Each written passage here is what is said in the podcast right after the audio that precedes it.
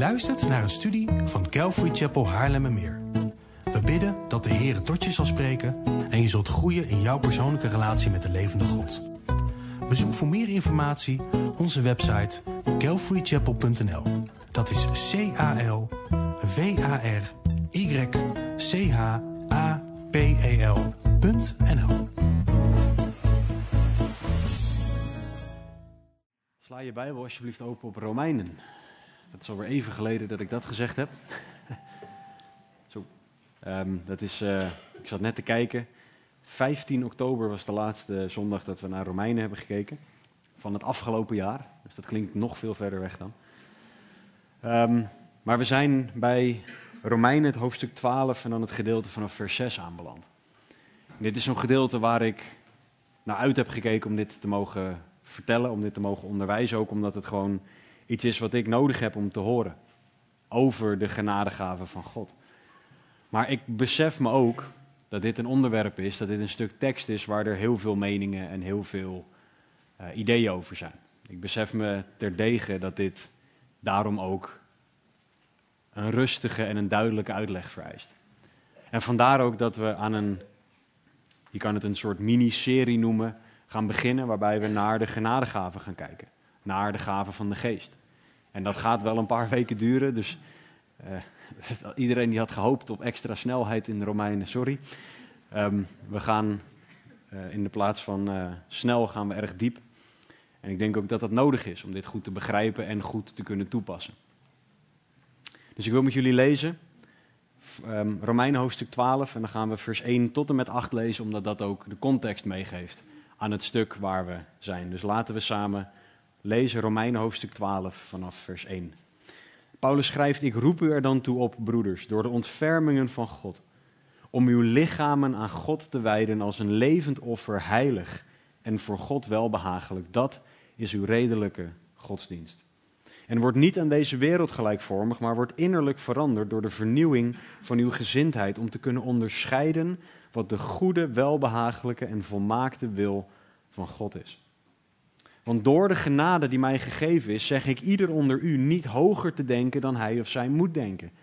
Maar laat hij denken in bescheidenheid, naar de mate van geloof zoals God die aan ieder heeft toebedeeld. Want zoals wij in één lichaam vele leden hebben, en de leden niet alle dezelfde functie hebben, zo zijn wij, hoewel velen, één lichaam in Christus, maar ieder afzonderlijk leden van elkaar.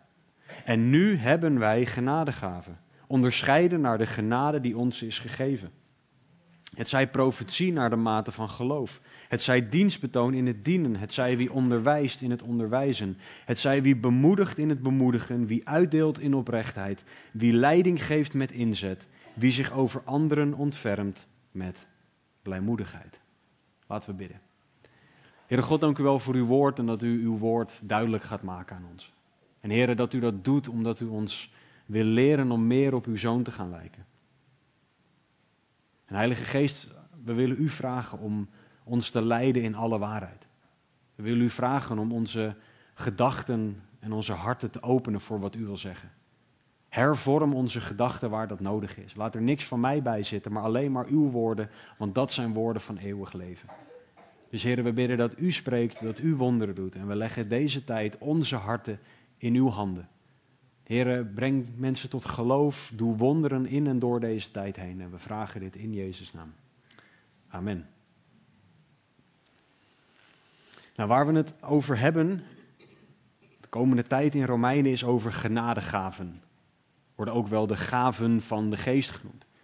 En als je een gave of een, een, een cadeau, in het Engels wordt het, worden het gifts genoemd, dan is er ook iemand die dat geeft. Het is niet alsof het zomaar uit de lucht komt vallen en dat er niemand ooit iets mee, als, dat, dat niemand daar verantwoordelijk voor is. Er is een gever van deze gaven. En om goed te kunnen begrijpen wat deze genadegaven zijn, hoe we ze moeten gebruiken, wat het ook niet is, moeten we weten wie is de gever. En vandaar dat we gaan kijken naar de persoon en het werk van de Heilige Geest, zoals ook op het scherm staat. Want, en daar kom ik zo nog op terug, maar de, ge de gever van deze genadegaven is de Heilige Geest.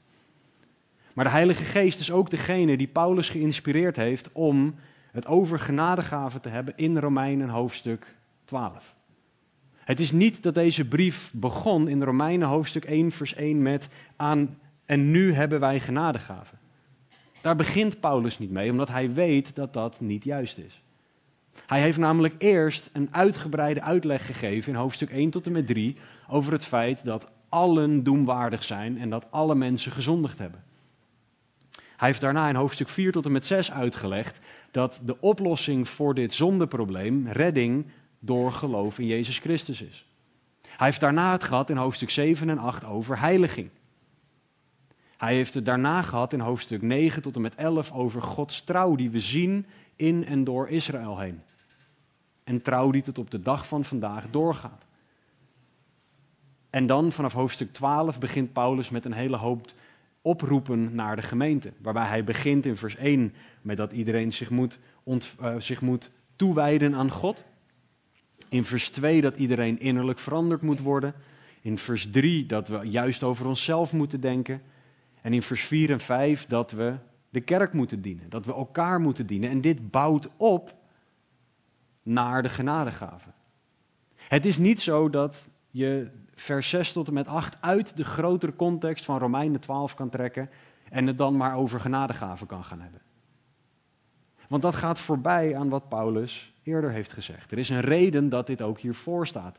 Want pas wanneer je doorhebt dat je een zondaar bent en dat redding door geloof is. En dat je in een heiligingsproces zit, dat je Gods trouw ziet, dat je jezelf toewijdt aan God, dat je innerlijk veranderd wordt, juist over jezelf denkt. En de kerk wil gaan dienen, dan opeens ga je zien dat je een noodzaak voor genadegaven hebt. En ga je ook de genadegaven op een juiste manier willen gebruiken. Ga je niet iets willen inzetten tot eigen eer, want je hebt die hele historie daarvoor van Romeinen hoofdstuk 1 vers 1 tot hier in hoofdstuk 12. Het is dus ook pas hier dat Paulus in Romeinen 12 vers 6 zegt, nu hebben wij genadegaven. Paulus die schrijft dit naar de kerk in Rome, want hij schrijft in eerste instantie aan hen. Maar deze wij gaat over christenen. Gaat over degenen die geloven in Jezus Christus. Dus ook over de kerk hier in Nieuw-Vennep, maar ook de kerk wereldwijd. Dit is niet geografisch gebonden. En wij mogen leren uitzoeken wat we dan moeten met die genadegaven. Want er is een reden dat God dit geeft. En het is belangrijk dat we begrijpen wat dit is en hoe dit werkt, omdat Paulus het heeft over dat we elkaar moeten dienen in vers 4 tot en met 5. Dus we moeten dit begrijpen. En als we dan kijken naar wat hij zegt, nu hebben wij genadegaven. In het Grieks is dat het woord charisma, wat een genadegave is. Dus genadegaven is een mooie vertaling. Maar het is, wat belangrijk daarin is, is dat het een genadegave is. Iets wat je niet verdient, maar wel krijgt. Dat is heel erg belangrijk dat we dat beseffen. Want er zijn mensen die genadegaven proberen te claimen. Of te zeggen dat zij iets altijd hebben en zelf bepalen wanneer ze het mogen inzetten. Maar als het een genadegave is, dan is het iets wat je niet verdient, wat God geeft en wat je op zijn manier mag gebruiken, want Hij is de gever. In 1 Korinthe 12 lezen we veel meer en 1 Korinthe 14 ook over de genadegaven. En daar gaan we ook de link leggen naar dat we het over de Heilige Geest gaan hebben. Want in 1 Korinthe 12, vers 1 staat: Wat nu de geestelijke gaven betreft, broeders, wil ik niet dat u onwetend bent. Nou, dit woord voor geestelijke gaven, daar is pneumatikos. Daar kom ik een andere keer op terug. Ik wil deze studie niet te lang maken. Maar in vers 4 van 1 Korinthe 12, dus 1 Korinthe 12, 4 staat er: Er is verscheidenheid van genadegaven, van charisma Hetzelfde woord als in, 1 Korinthe, of in Romeinen 12. Maar het is dezelfde geest. De Heilige Geest is degene die de gaven geeft, die hiermee werkt, die hiermee bezig is. De Heilige Geest is degene die door het woord direct in verband wordt gebracht met deze gaven, wat ze dan ook zijn. Want 1 Korinthe 12, vers 11 zegt bijvoorbeeld ook, als we dus iets verder gaan in 1 Korinthe 12, al deze dingen echter werkt één en dezelfde geest, die aan ieder afzonderlijk uitdeelt zoals hij wil.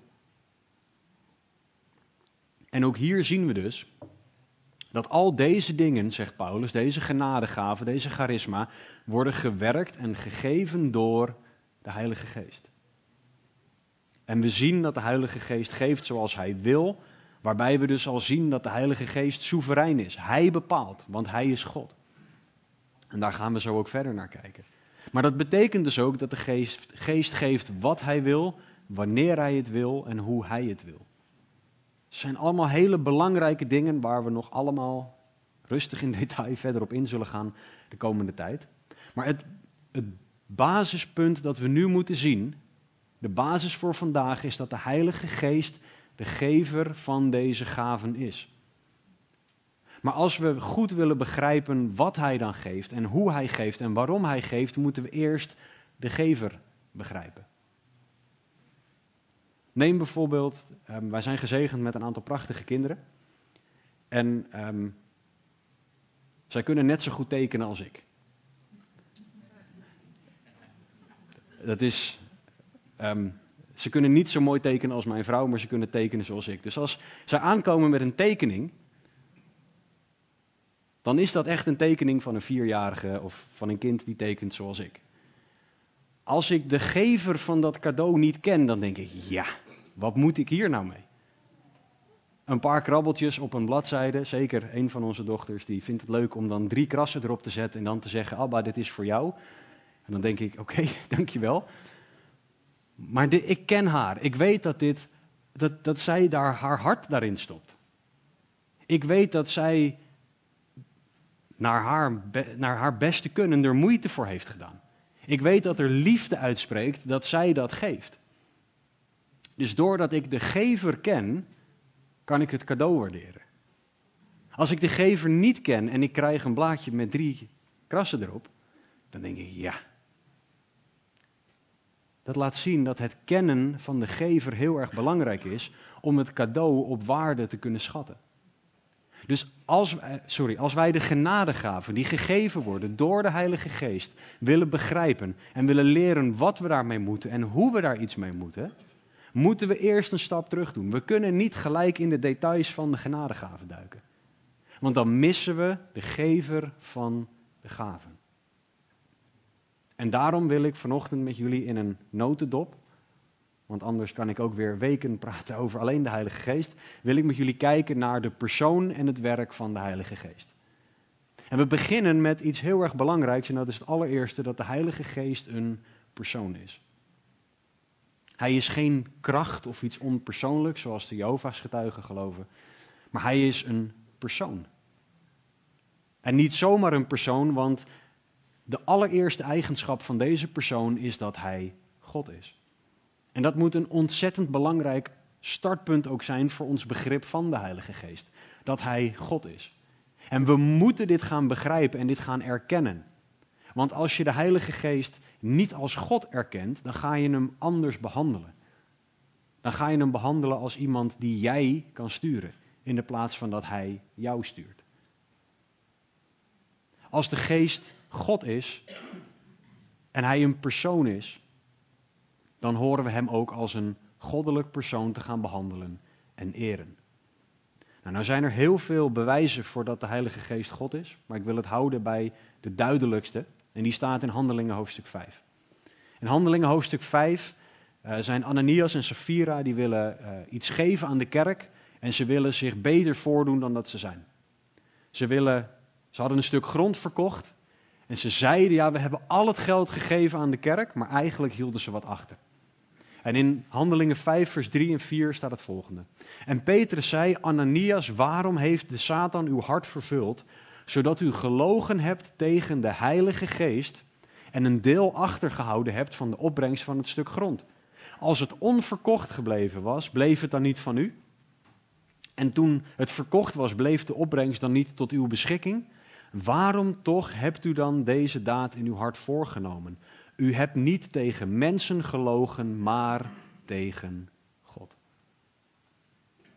In vers 3 zegt Petrus: U hebt gelogen tegen de Heilige Geest. In vers 4 zegt Petrus: U hebt niet gelogen tegen mensen, maar tegen God. De Heilige Geest wordt gelijkgesteld aan God zelf. Dit is ontzettend belangrijk dat wij dit doorhebben. En nog een tweede bewijs staat in 1 Korinthe 2, vers 10 tot en met 12. Daar staat, aan ons echter heeft God het geopenbaard door zijn geest. De geest immers doorzoekt alle dingen, zelfs de diepte van God. Want wie van de mensen kent de dingen van de, van de mens dan de geest van de mens die in hem is? Zo kent ook niemand de dingen van God dan de geest van God. En wij hebben niet ontvangen de geest van de wereld, maar de geest die uit God is, opdat wij zouden weten de dingen die ons door God genadig geschonken zijn. 1 Korinthe 2, vers 10 tot en met 12. Wij kennen onszelf het beste, God kent zichzelf het beste. En de Heilige Geest kent God en maakt God bekend. De Heilige Geest is God. Nou, waarom is dit zo belangrijk als uitgangspunt? Omdat dit ons ontzag voor de Heilige Geest moet laten groeien. Omdat dit ons moet laten stilstaan bij het feit dat Hij soeverein is, dat Hij regeert en wij niet. Zeker als het aankomt op het onderwerp genadegaven, zijn er jammer genoeg heel veel mensen die de Heilige Geest willen commanderen. Die willen zeggen wat de Heilige Geest gaat doen, wanneer Hij het moet doen en hoe Hij het gaat doen. Maar als de Heilige Geest God is, en dat is Hij, want dat zegt Zijn woord, dan kunnen wij de Geest niet commanderen. Dan kan ik niet bepalen wat, wanneer en hoe Hij dingen doet. Dan is het juist andersom. Dan moet de Geest bepalen wat ik doe, hoe ik dingen doe en wanneer ik dingen doe. Bijbelcommentator R.A. Torrey heeft gezegd: Het eerste denkbeeld, namelijk dat de Heilige Geest slechts een invloed of een kracht is die wij ontvangen en die wij kunnen gebruiken, voert onvermijdelijk tot zelfvertrouwen, zelfverheffing en het pralen met het eigen ik. Einde citaat. Als je de Heilige Geest dus niet als God ziet, dan onderwerp jij jezelf niet aan de Heilige Geest, maar dan ga je proberen de Heilige Geest te onderwerpen aan jou en jezelf boven hem te stellen. We moeten ons dus beseffen dat de Heilige Geest God is, zodat we zijn leiding gaan zoeken en die gaan gehoorzamen. Zodat we ons beseffen wie Hij is en dat wij ons horen te onderschikken aan Hem in plaats van andersom. Dus hoe meer wij ons beseffen dat de Heilige Geest God is, hoe meer wij Hem gaan aanbidden en onszelf gaan onderschikken aan Hem, in de plaats van dat wij verwachten of denken te kunnen veroorzaken dat Hij zich onderschikt aan ons. Dus de allereerste, allereerste punt is dat de Heilige Geest een persoon is die God is. De Heilige Geest is God.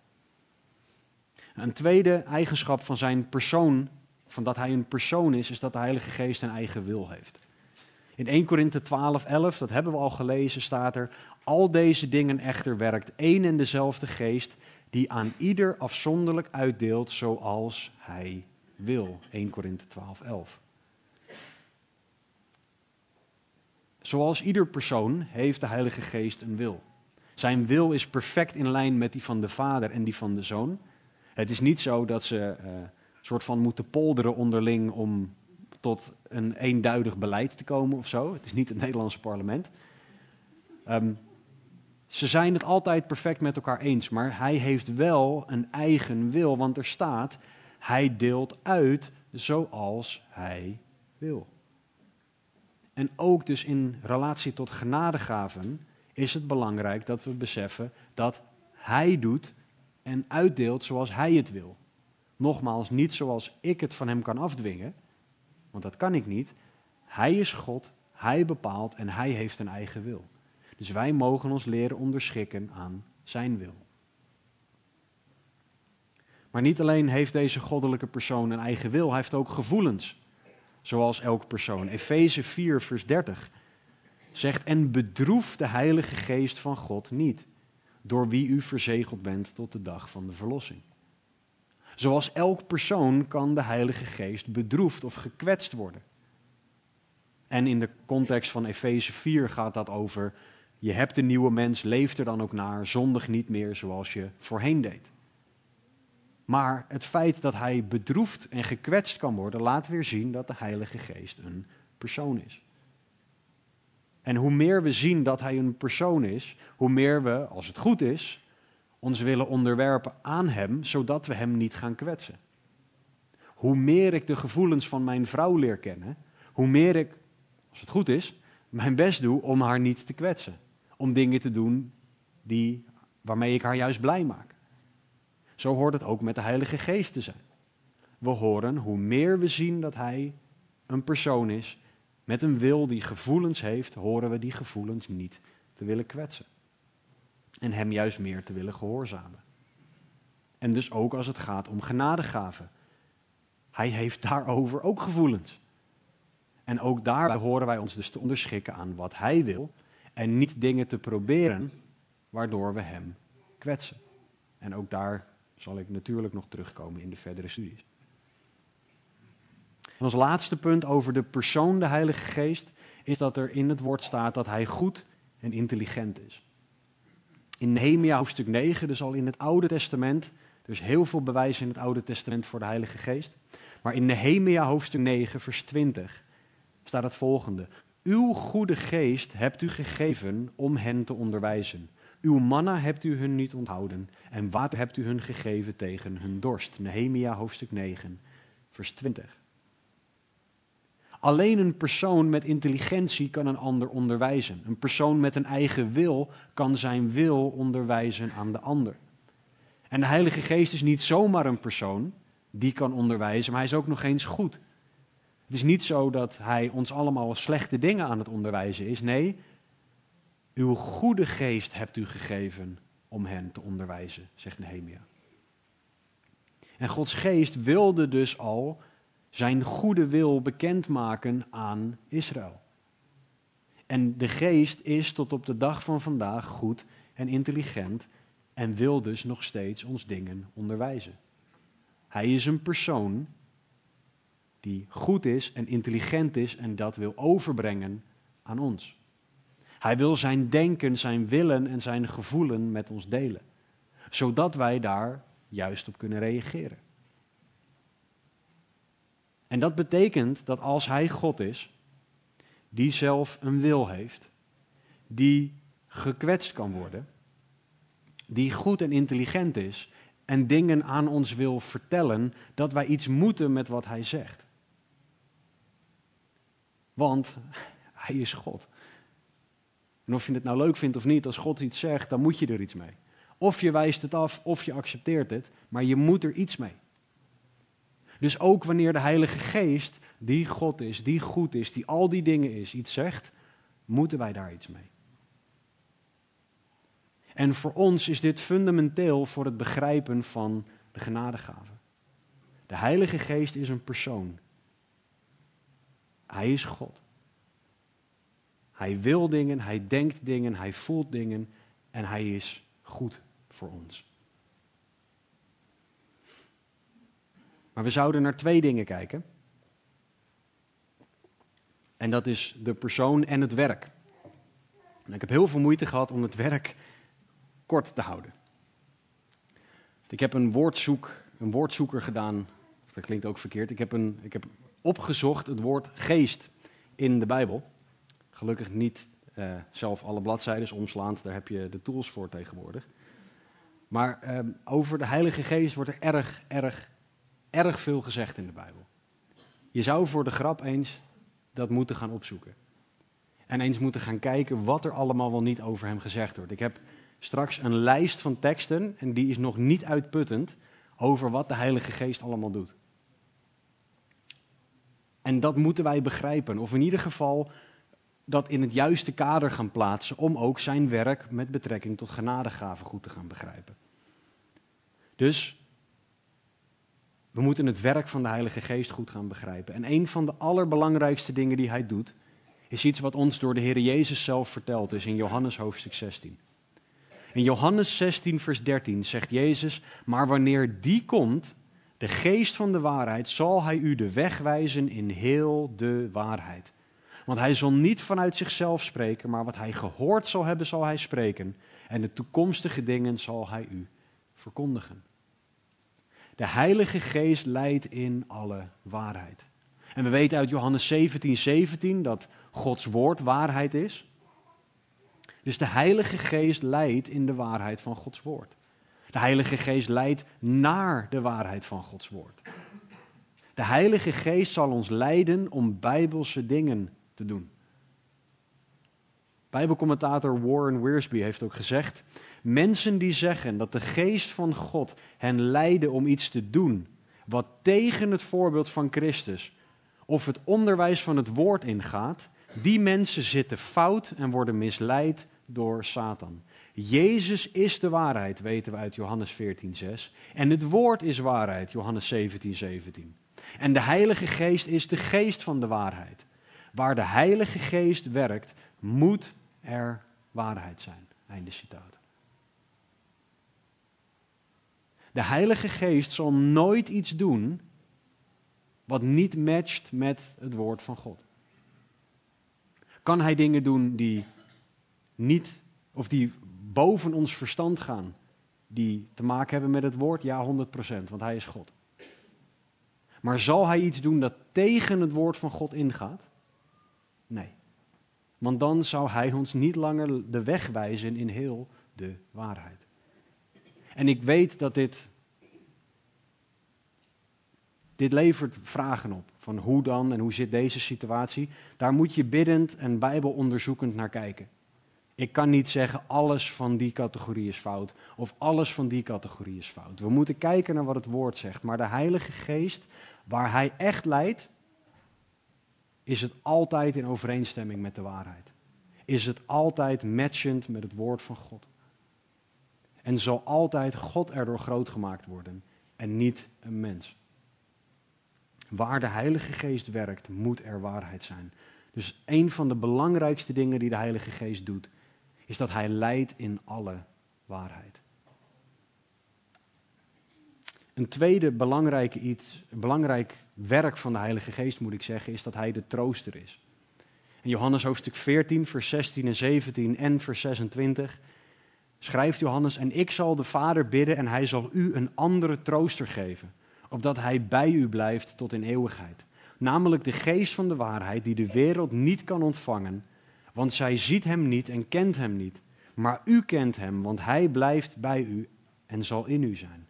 Vers 26, maar de trooster, de Heilige Geest die de Vader zenden zal in mijn naam, die zal u in alles onderwijzen en u in herinnering brengen alles wat ik u gezegd heb. Johannes 14, vers 16 en 17 en vers 26. En dit woord trooster is het woord parakletos. Dat is een woord, een samengesteld woord. Dus dat bestaat uit twee woorden die we aan elkaar geplakt hebben. En para betekent langs zij en kletos betekent geroepene. Dus letterlijk is de trooster, de parakletos, is degene die langs zij geroepen is. Of geroepen is om langs zij te komen. En je moet je voorstellen tegen wie Johannes dit schrijft, tegen wie Jezus dit zegt. Jezus zegt dit tegen zijn discipelen, die letterlijk jaren Jezus naast zich hebben zien lopen. Ze hebben letterlijk gezien dat hij met hen meeliep. Dat hij er was in vreugde en in verdriet, in vragen en in antwoorden. Maar Jezus ging weg. En hij ging weg, maar hij beloofde de parakletos, degene die geroepen was om langs zij te komen. En waarom is dit nou zo mooi? Omdat dit nog steeds vandaag zo is. Dat de Heilige Geest bij je is. Dat Hij van je houdt, dat Hij je draagt. Dat wat er ook aan de hand is, al lijkt de hele wereld in te storten. Dat Hij bij je is, want Hij is God. En Hij wil je troosten in alles dat er op je afkomt. Hij is naast je. En door deze geest te zien voor wie Hij is en voor wat Hij doet, zal je zien dat Jezus altijd bij je is. Bij iedereen is. En dat geeft troost. Hij is de trooster, de parakletos, degene die geroepen is om langs zij te komen bij iedere christen, in iedere situatie. Zo goed is Hij.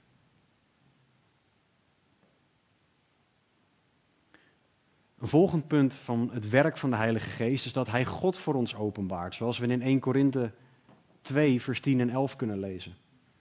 Aan ons echter heeft God het geopenbaard door zijn geest. De geest immers doorzoekt alle dingen, zelfs de diepte van God. Want wie van de mensen kent de dingen van de mens dan de geest van de mens die in hem is?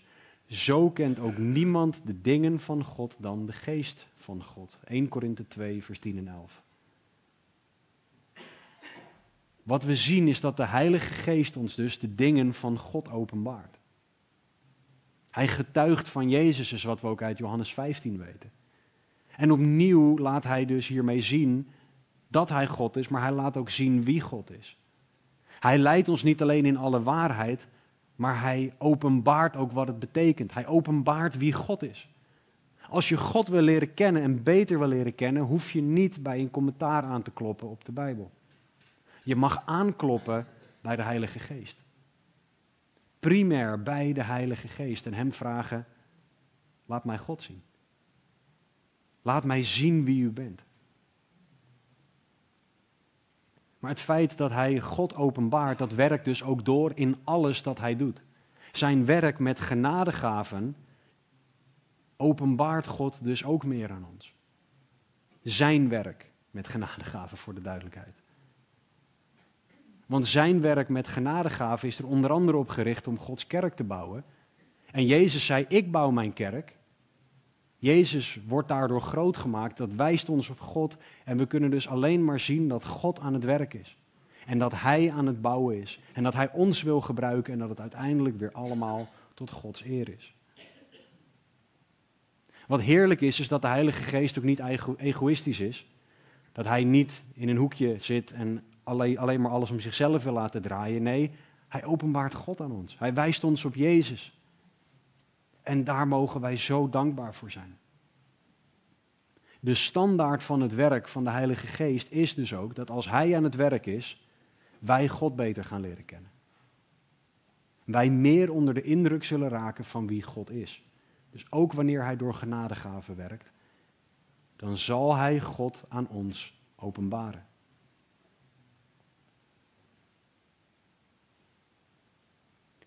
Een volgende volgend punt aan werk van de Heilige Geest is dat hij overtuigt. In Johannes 16, vers 7 tot en met 11 staat het volgende. Jezus zegt hier, maar ik zeg u de waarheid. Het is nuttig voor u dat ik wegga. Want als ik niet wegga, zal de trooster niet naar u toe komen. Dat is weer die parakletos, diegene die langs zij komt. Maar als ik heen ga, zegt Jezus, zal ik hem naar u toezenden. En als die gekomen is, zal hij de wereld overtuigen van zonde, van gerechtigheid en van oordeel. Van zonde omdat zij niet in mij geloven. Van gerechtigheid omdat ik heen ga naar mijn vader en u mij niet meer zult zien. En van oordeel omdat de vorst van deze wereld veroordeeld is. Deze trooster, zegt vers 8, zal de wereld overtuigen van zonde, van gerechtigheid en van oordeel. En dit geldt voor ieder mens, dat dit gebeurt. En dit gebeurt om iemand tot bekering te krijgen. Dit gebeurt ook in mijn hart, elke dag. Dat de Heer mij hierop wijst. Want ik heb het nodig om op mijn zonde gewezen te worden. Om op Gods gerechtigheid en op oordeel gewezen te worden. Het werk van de geest is om mensen op hun noodzaak voor Jezus Christus te wijzen. En het werk van de geest is dus ook veel groter dan alleen genadegaven. Want soms denken we dat de Heilige Geest alleen maar dat doet. En dan willen we ook nog eens invullen hoe hij dat doet. Nee, het werk van de geest begint veel fundamenteler. Het begint bij de overtuiging van zonde, gerechtigheid en oordeel. Iets dat christen en nog niet christen nodig heeft. Want de geest moet een overtuigend werk doen. Hij moet die eerste stap zetten. Daarna kan er pas geloof in ons hart zijn. Hij moet ons overtuigen. En wij kunnen dan zeggen: Ik zie wat u zegt en ik geloof het. We hebben het werk van de geest nodig om Gods liefde en Gods redding te zien. Dus Hij moet overtuigen, wij mogen leren reageren op zijn werk. Een ander werk van de geest is dat Hij de inspirator van het woord is. Dat is een werk dat al klaar is, hè, want het is niet alsof we nog dingen toevoegen aan het woord, zo, dat probeer ik niet te zeggen. Maar 2 Petrus 1, vers 21 zegt: De profetie is destijds niet voortgebracht door de wil van een mens, maar heilige mensen van God, door de Heilige Geest gedreven, hebben gesproken. En ik weet dat dit over profetie gaat, maar het punt is vooral dat er staat dat mensen van God door de Heilige Geest gedreven hebben gesproken. En ik besnap de grotere context van dit gedeelte. Maar dit staat er ook in. De Heilige Geest heeft duidelijk gemaakt dat Hij de inspirator van het woord is. Mensen werden door Hem gedreven om dit op te schrijven, volgens 2 Petrus 1. En dat is prachtig, want dat betekent dat we dus ook weten bij wie we moeten zijn om te weten wat het woord betekent. Want als je de uitleg van een boek wil, wil hebben, dan moet je bij de schrijver zijn. Uitleg van de Bijbel heb je de Heilige Geest nodig. En de Geest moet het woord dan ook uitleggen aan ons. Dus wanneer je je Bijbel leest, vraag dan aan de Heilige Geest om je het uit te leggen. Pak niet gelijk een commentaar erbij. Pak de Heilige Geest erbij, even oneerbiedig gezegd. Hij is de auteur en heeft elk woord geïnspireerd. Dus vraag hem om jouw hart aan te raken. En vraag hem ook specifiek hoe jij die tekst moet gaan toepassen in jouw situatie. Want er zijn heel veel dingen die fantastisch zijn om te lezen, zoals waar Sander het over had, dat we elkaar moeten liefhebben.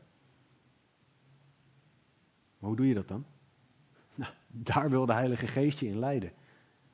Er staat dat we uit moeten gaan in de wereld, om aan de wereld het woord te verkondigen. Er staat nergens een tekst, Taco Berenschot, jij moet naar India.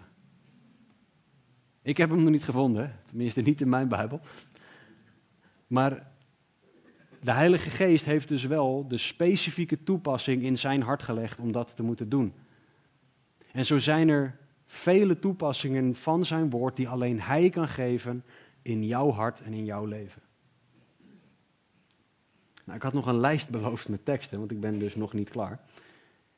Ik, ik, ik weet dat er mensen zijn die aantekeningen maken. Maak deze aantekeningen alsjeblieft even via mijn aantekeningen die op de site komen te staan. Want ik ga nu heel veel tekst in heel kort tijdsbestek noemen. Die laten zien dat de Heilige Geest nog veel meer doet. En dit is een niet uitputtende lijst die ik nu ga geven. We weten uit Johannes 3 dat de Heilige Geest in wedergeboorte werkt. We weten uit Johannes 7 dat de Heilige Geest onze diepste innerlijke noden tegemoet komt. We weten dat door de Heilige Geest wij getuigen van, de, van Jezus in 1 Korinthe 12. We weten dat de Heilige Geest ons leidt, zoals ook het Bijbelboek Richteren meerdere keren aangeeft. We weten dat de Heilige Geest ons leidt in onze woorden, 2 Samuel 23. We weten dat de Heilige Geest waarschuwt, Nehemia 9, vers 30, dat hij overal is. Psalm 139. Sorry Leo, het spijt me echt, maar de lijst wordt nog veel langer. Leo zit te vertalen, sorry. Um, de Heilige Geest is de geest van wijsheid, van inzicht, van raad, van sterkte, kennis en vrezen des Heren uit Jesaja 11. De Heilige Geest wordt uitgestort op alle vlees, Joel 2. De Heilige Geest leidt ons naar en in beproevingen, Matthäus 4. De Geest maakt levend, Johannes 6. Leidt om het evangelie te delen, Handelingen 8. Zondert mensen af voor een bediening, Handelingen 13. De Heilige Geest leidt ons om geesten te onderscheiden, Handelingen 13. De Heilige Geest heiligt ons, Romeinen 1, vers 4. Laat ons Gods liefde zien, Romeinen 5, 5. Getuigt dat wij Gods kinderen zijn, Romeinen 8, vers 15 en 16. Ik ben ongeveer op de helft. Geeft hoop, Romeinen 15, vers 13. De geest geeft vrijheid, 2 Korinthe 3, vers 17. Door de geest wandelen wij, in Galaten 5, 16. We hebben de vrucht van de geest die wij mogen dragen, Galaten 5, 22. De geest verzegelt ons voor de eeuwigheid, geeft ons toegang tot de Vader, Efeze 1 en 2. De geest geeft blijdschap, 1 Thessalonicense 1 vers 6. De geest gaf Jezus ons als offer, Hebreeën 9 vers 14. De geest reinigt onze ziel, 1 Petrus 1 22. En de geest heeft Jezus opgewekt uit de dood, 1 Petrus 3. En de geest spreekt tegen zijn kerk, openbaring 2 en 3. En nogmaals, dit is een niet uitputtende lijst, er is meer. Als je je dus afvraagt wat het werk van de Heilige Geest is, heb je veel meer nodig dan alleen Romeinen 12, vers 6 tot en met 8 en 1 Korinthe 12 en 1 Korinthe 14. Dat wordt vaak wordt daarmee een soort van oogkleppen opgedaan en wordt er heel specifiek gekeken naar dat is wat de geest doet. En dat is niet waar. Want hij doet zoveel meer. En hij doet dingen die wij zo nodig hebben elke dag.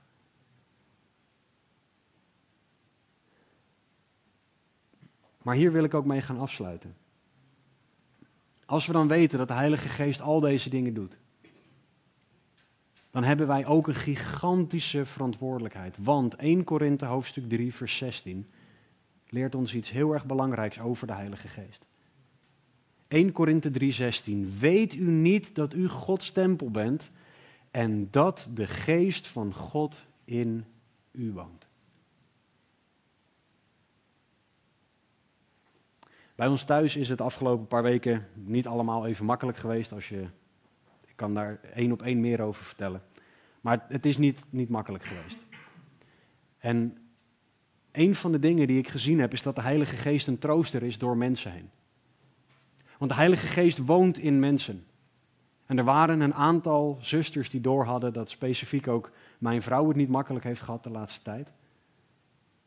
En dit moet echt de leiding van de Heilige Geest geweest zijn, want deze dames hebben ervoor gekozen om ons een aantal maaltijden te brengen. Hebben ervoor gekozen om op hun vrije zaterdag ons huis schoon te maken. Ik kan daar alleen maar heel klein van worden. Heel, heel, heel klein. En alleen maar alle eer aan God zeggen. Maar wat dit mij laat zien, is dat de Heilige Geest ook wil dat wij wat gaan doen. Want Hij woont in ons, maar Hij wil ons ook troosten door mensen heen. Hij wil ons troosten door het werk dat jij richting een ander mag doen. Hij wil ons tegemoet komen. Hij wil ons al die dingen doen. Hij wil al die dingen doen die hij doet, onder andere door jou heen. Door mij heen, door u heen. En wij mogen dus vragen, Heer, wat wilt u door mij heen doen? We hebben zijn kracht nodig voor elke situatie, maar we mogen dan ook dingen gaan doen. Ik sprak een broeder die heel erg ontmoedigd was. En hij had een berichtje gestuurd aan een andere broeder. En ze gingen samen bellen. En die ontmoedigde broeder, die hoorde van die andere broeder. Ja, ik, ik, had God, ik had van God jou op mijn hart gekregen. En het was twee uur s'nachts. Dus wat ieder mens doet om twee uur s'nachts, heb ik een aantal mensen wakker gemaakt. En zijn we van twee uur s ochtends tot zes uur s ochtends voor je gaan bidden. En die, die broeder die zo ontmoedigd was, die had zoiets van.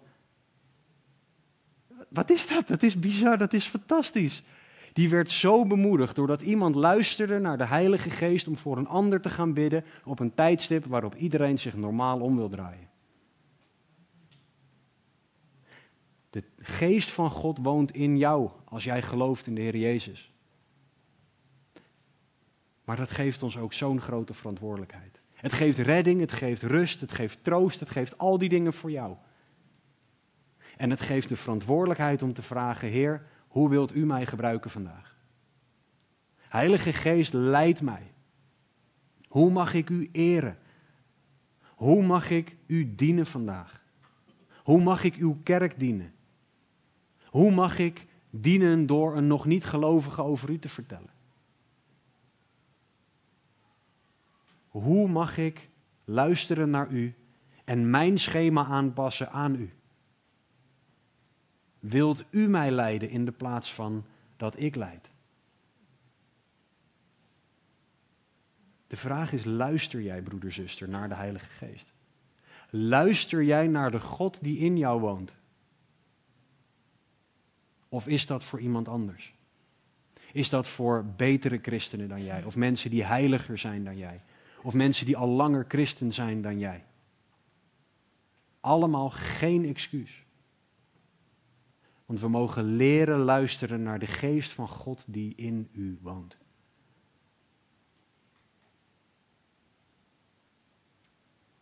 We hebben vanochtend in een eigenlijk veel te kleine notendop gekeken naar de persoon en het werk van de Heilige Geest. En de reden dat we dat gedaan hebben, is doordat wij Hem moeten gaan leren kennen. Want hoe meer wij de Heilige Geest leren kennen, hoe meer we ook de, de, de Bijbelse kaders zullen gaan zien die hij zelf geeft voor het werk dat hij doet. Betekent niet dat hij dingen kan doen die onverwacht zijn voor ons. Want dat kan hij, want hij is God en hij doet dingen die onverwacht zijn voor ons. Maar we kunnen ze dan wel bijbels gaan kaderen, bijbels gaan begrijpen. En wij mogen meer gaan luisteren naar wat de Heilige Geest zegt. Wij mogen meer gaan zoeken naar hoe de Heilige Geest in en door jou heen wil werken. Richting de ander, richting iemand om jou heen. Dus christen, de vraag is niet hoeveel van de Heilige Geest jij hebt, zoals sommige mensen dat zeggen. Maar de vraag is hoeveel van jou heeft de Heilige Geest? Zie jij de Heilige Geest als God? Als een persoon met gevoelens, met een wil en al die dingen? Zie jij iemand die wil werken en jou daarvoor wil gebruiken of zie je hem anders? Ik hoop dat deze studie jou aanzet om de Heilige Geest als God te gaan zien en te gaan zoeken naar hoe Hij jou wil gebruiken vandaag. En Hem elke dag die vraag te stellen. Hoe wilt u mij gebruiken vandaag? Want u bent God en ik niet. Laten we bidden. Heilige Geest, dank u wel dat u God bent en dat dat betekent dat we tot u kunnen bidden. Dank u wel, Heer Jezus, dat u God bent en dat dat betekent dat we tot u kunnen bidden. God de Vader, dank u wel dat u God bent en dat we mogen bidden. En dank u wel dat we u alle drie en als één mogen leren kennen. En Heilige Geest, vergeef ons waar wij verkeerde denkbeelden over u hebben. Waar ons denken gevormd is door wat we hebben meegemaakt of gehoord hebben. Maar laat ons denken alstublieft hervormd worden door uw woord. Laat ons bijbels gaan nadenken over u. En over wie u bent en alles dat u doet. Zodat wij naar uw stem gaan luisteren. En uw stem gaan gehoorzamen. Heilige Geest, laat ons alstublieft zien wie u bent elke dag weer. Overtuig van zonde, van gerechtigheid en van oordeel op dit moment. Heer, u weet wie wat nodig heeft. Heer, u weet wie moet horen dat ze ongehoorzaam zijn doordat ze nog niet geloven. En wat het gevolg daarvan is, Heer, en een eeuwigheid gescheiden van uw goedheid in de hel. Heer, u weet wie er moet horen dat ze gehoorzaam zijn en dat ze door moeten gaan. U weet wie er moet horen dat ze bijgestuurd moeten worden. Heer, u weet wie er een liefdevolle, goddelijke schop onder hun achterwerk nodig heeft. Heer, om in actie te komen, om dingen te gaan doen, om niet langer apathisch of bang te zijn, maar juist te gaan. U weet wie er bemoediging en wat dan ook nodig heeft, heren, u weet het. Dus doe uw werk alstublieft in ons. Uw werk dat zoveel meer is dan genadegaven, maar dank u wel voor genadegaven. Dank u wel dat u wonderen doet en dat u spreekt en dat u leidt. En we bidden dat u dat zult doen in, een hart, in het hart van een ieder op dit moment.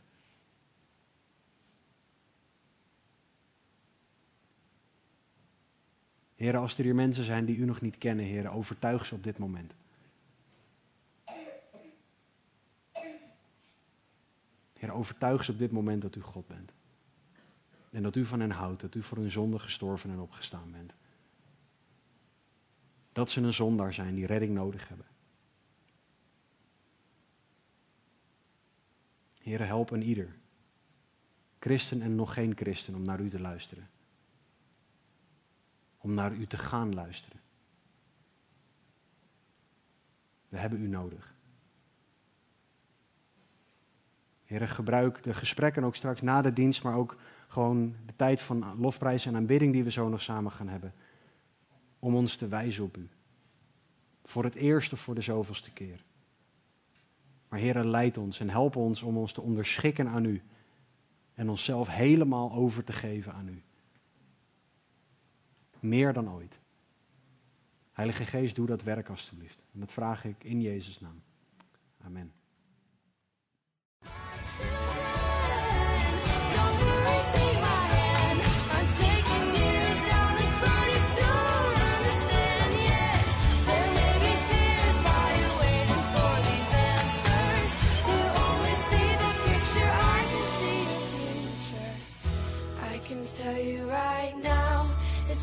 be all.